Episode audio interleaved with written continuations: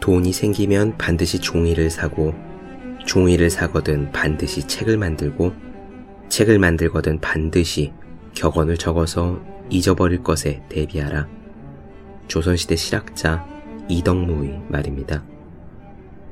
조선시대에 가장 많은 책을 읽었다고 알려진 사람은 조선 후기 실학자 이덕무입니다.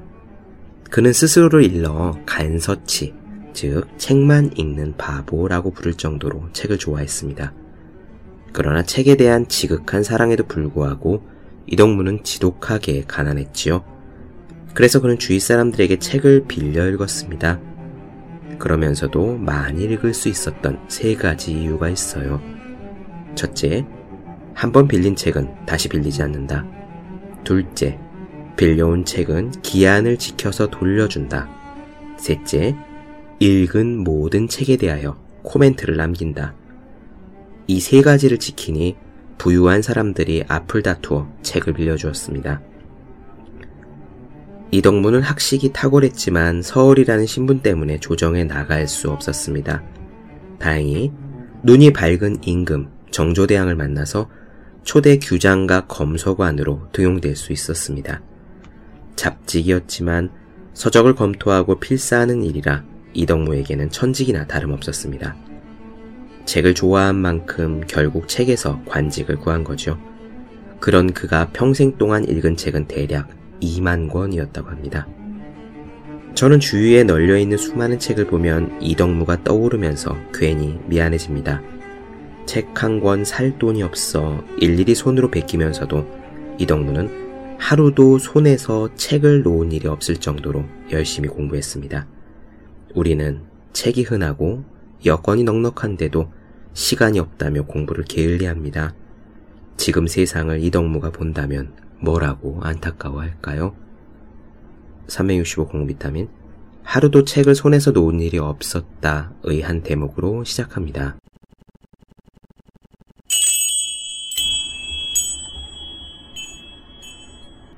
네, 안녕하세요. 본격 공부자극 팟캐스트 서울대는 어떻게 공부하는가 한지우입니다. 오늘은 다시 또 간만에 리추얼의 시간이 되겠습니다. 소설가, 시인, 화가, 철학자, 음악가 등등 위대한 창조자로 손꼽히는 사람들의 일상의 습관 혹은 일상의 루틴들을 소개한 리추얼.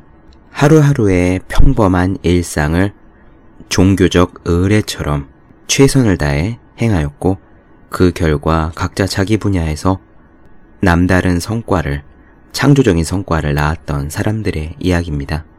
오늘도요 역시 이야기 중에는 여러분들이 들으면 누구나 아실 법한 위대한 슈퍼스타들이 등장할 예정입니다. 그 첫 번째 사람은요, 두말할 필요 없는 대단한 철학자 임마누엘 칸트가 되겠습니다. 칸트라고 하면은 무엇보다 규칙적인 삶의 상징 같은 분이죠. 과연 임마누엘 칸트의 규칙적인 일상, 루틴, 하루의 리추얼이 어떻게 됐는지 한번 이야기해 보지요. 바로 시작하겠습니다.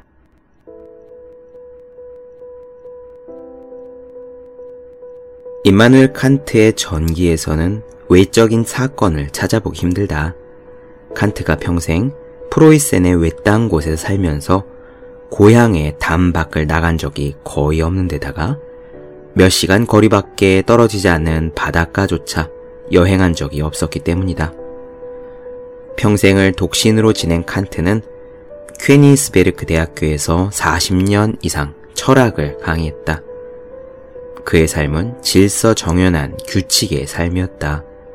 훗날 칸트의 초상이 아무 개성이 없는 로봇처럼 그려진 것도 이 때문이다. 독일 시인 하인리 하이네는 칸트의 삶을 다음과 같이 표현했다. 칸트의 삶에 대한 이야기를 풀어 쓰기는 매우 힘들다. 그에게는 삶도 없었고 이야기도 없었기 때문이다. 칸트는 기계처럼 질서 정연하고 추상적인 삶을 살았다. 그는 독일 북동쪽 국경 근처에 있는 오래된 도시 퀘니스베르크의 한적한 곳에서 독신으로 살았다. 퀘니스베르크 대성당의 커다란 벽시계도 임마뉴엘 칸트보다는 더 재밌고 조금은 규칙에 어긋나게 제 역할을 했을지도 모른다. 잠자리에서 일어나 커피를 마시고 글을 쓰고 강의를 하고 식사를 하고 산책하는 등 모든 것이 정해진 시간에 이루어졌다. 칸트가 잿빛 코트를 입고 스페인 지팡이를 손에 쥐고 집 밖으로 나오면 이웃들은 정확히 3시 30분이라는 걸 알 수 있을 정도였다. 네, 칸트의 산책 시간에 맞추어서 이웃 사람들이 자신들의 시계, 시계바늘을 조정했다는 이야기, 뭐, 에피소드로 한 번쯤 들어본 적이 있으실 텐데요. 아마 이 하이네가 쓴 글에서 비롯되어 널리 퍼진 것이 아닌가 합니다.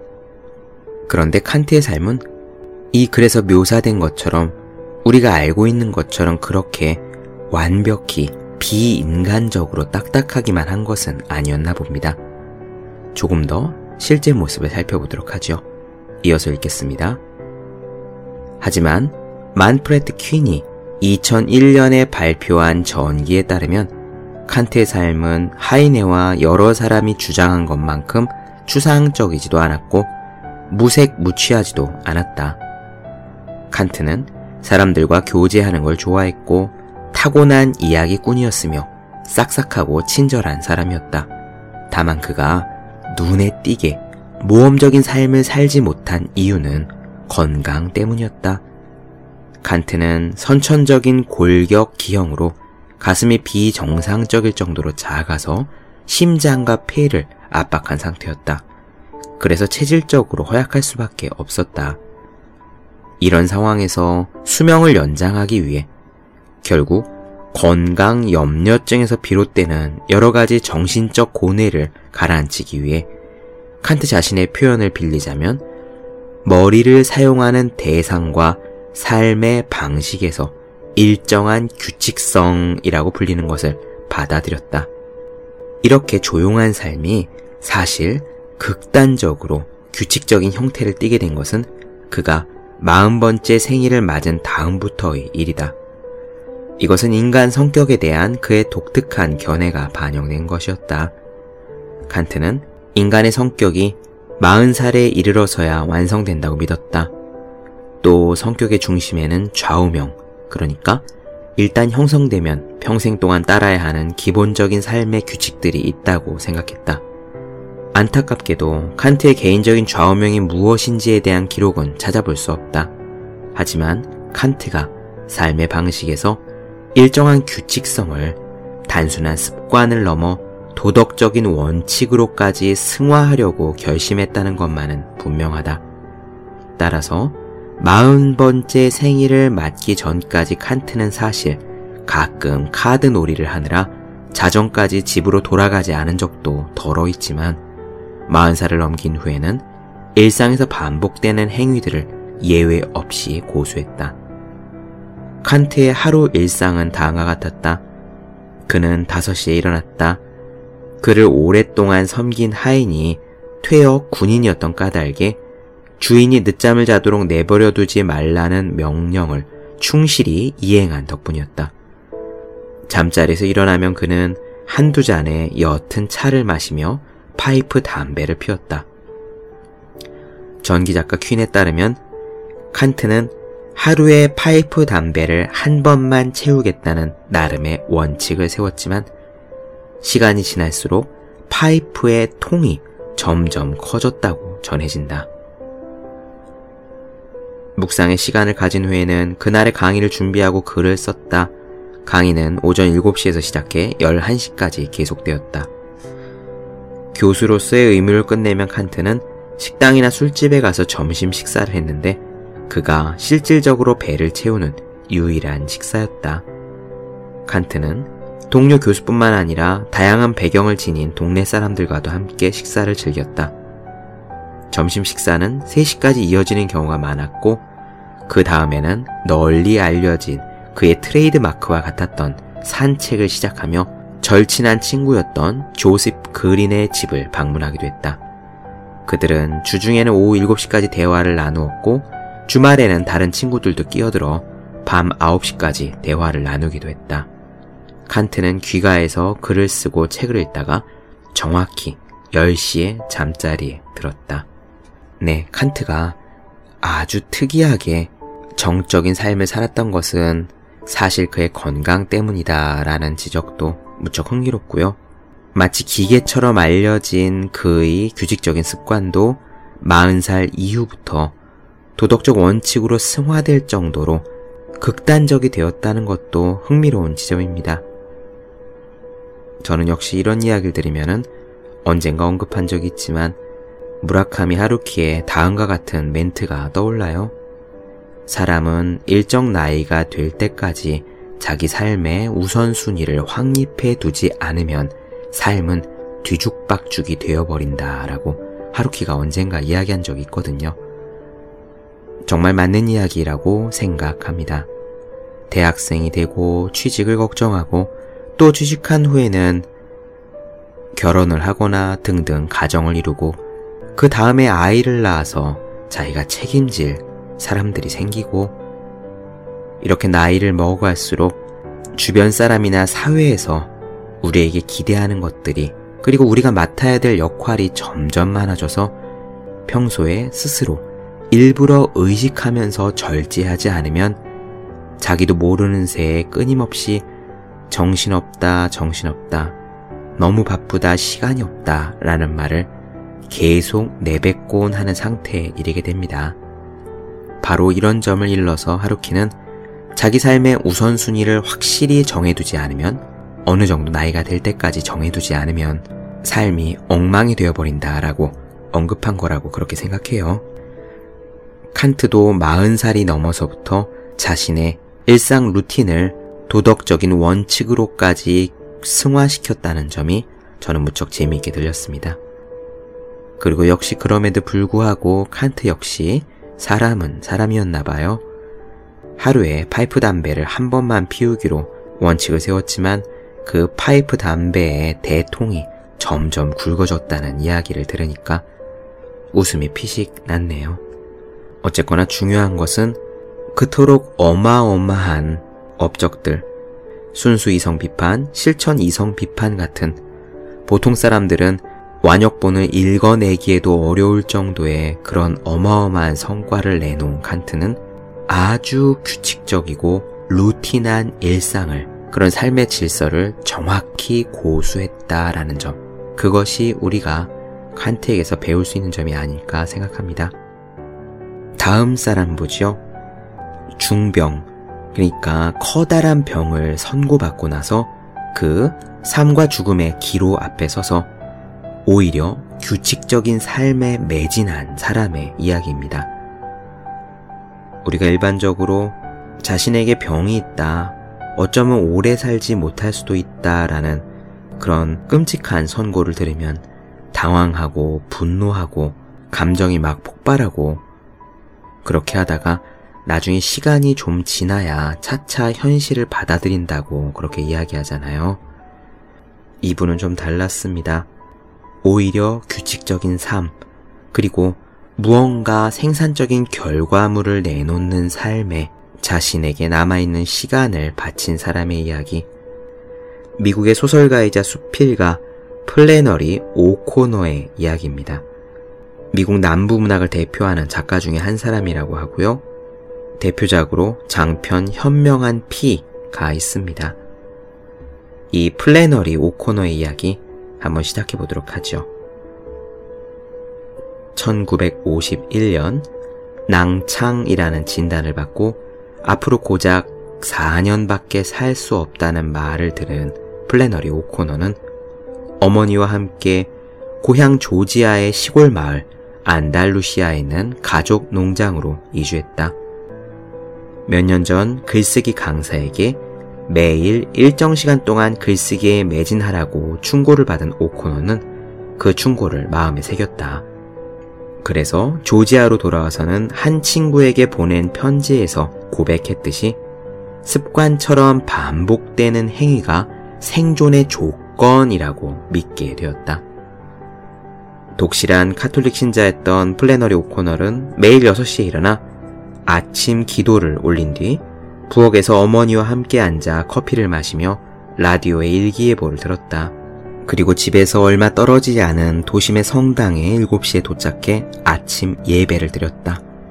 이렇게 종교적인 의무를 수행한 뒤에는 9시부터 12시까지 3시간 동안 방에 틀어박혀 글쓰기에 몰두했다. 그렇게 작업하면 대개 3장의 글을 썼지만 한 기자에게 말했듯 다음 날이면 그 글들을 모두 발기발기 찢어버리기 일쑤였다. 오후가 되면 오코노의 체력은 소진되었다.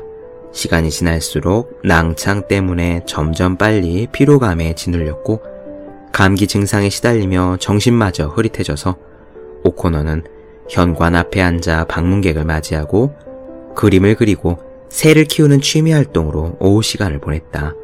특히 공작새를 좋아해서 직접 키우기도 했다. 해가 넘어가기 시작하면 오코너는 잠자리에 들 준비를 했다.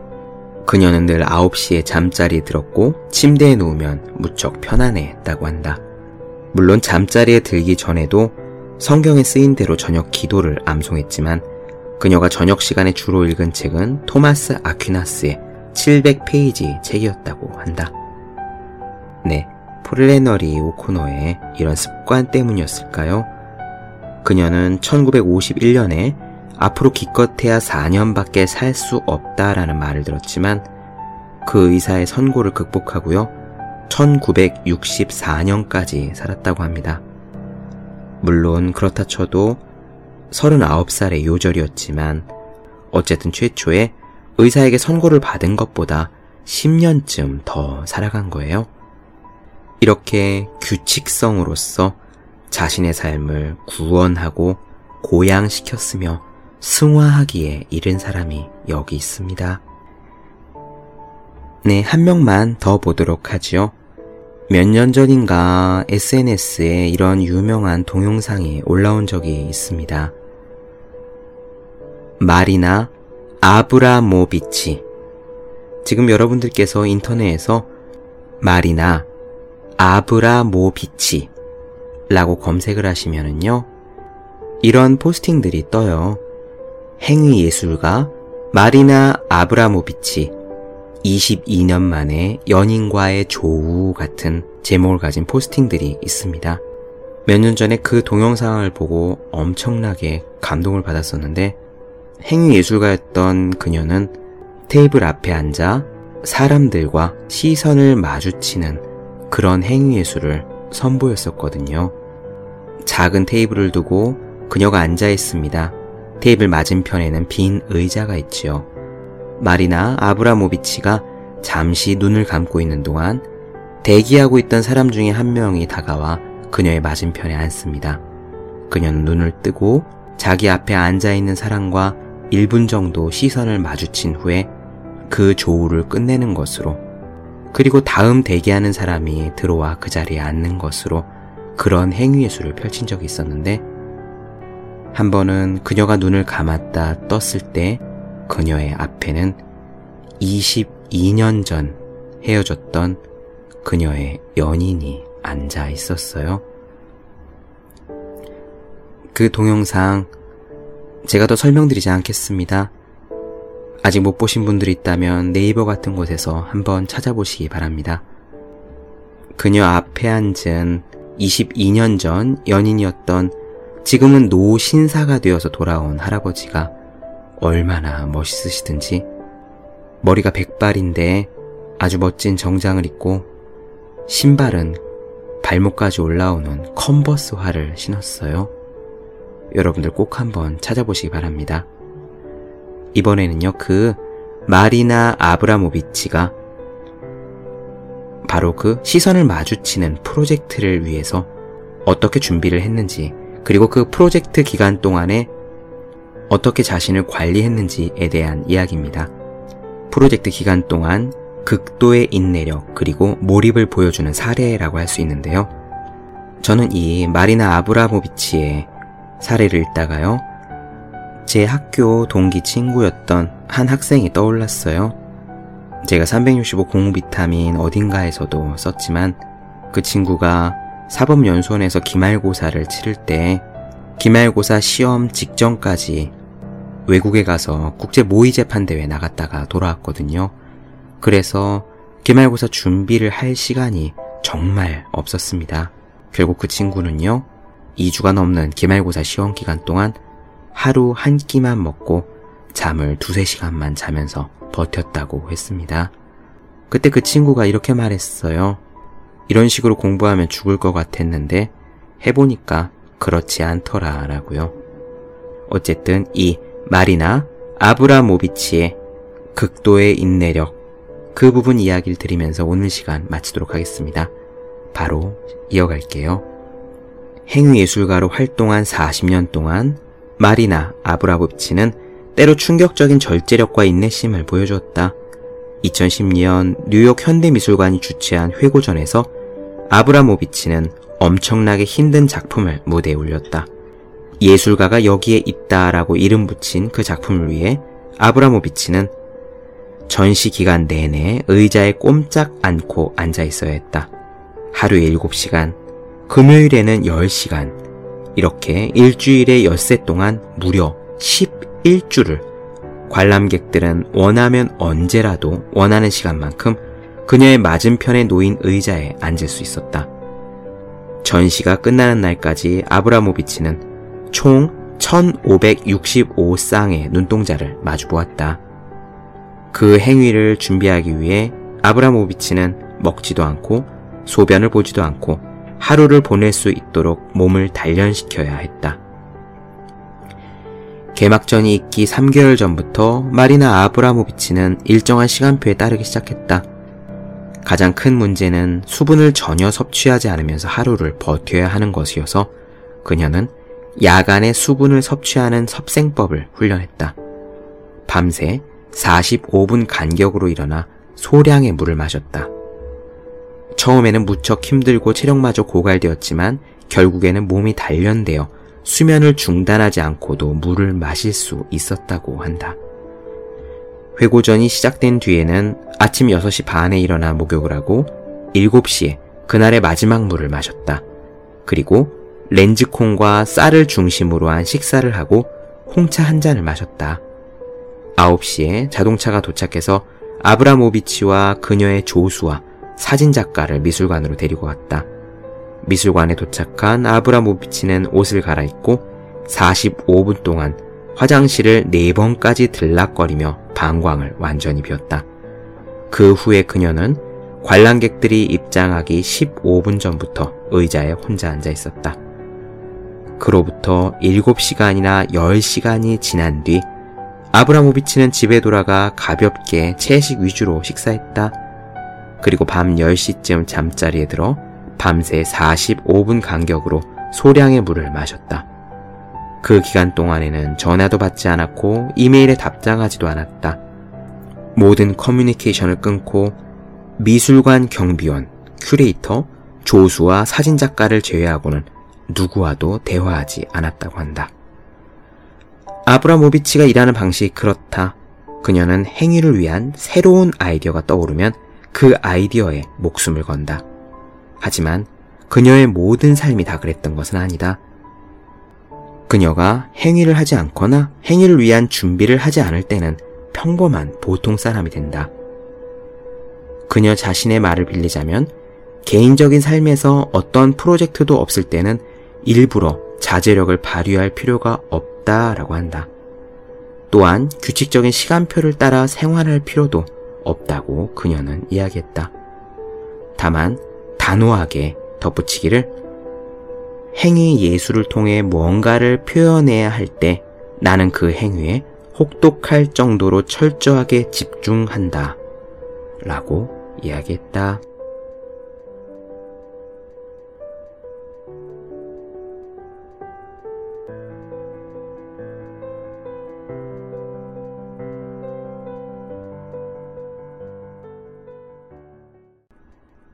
네, 본격 공부 자극 팟캐스트 서울대는 어떻게 공부하는가?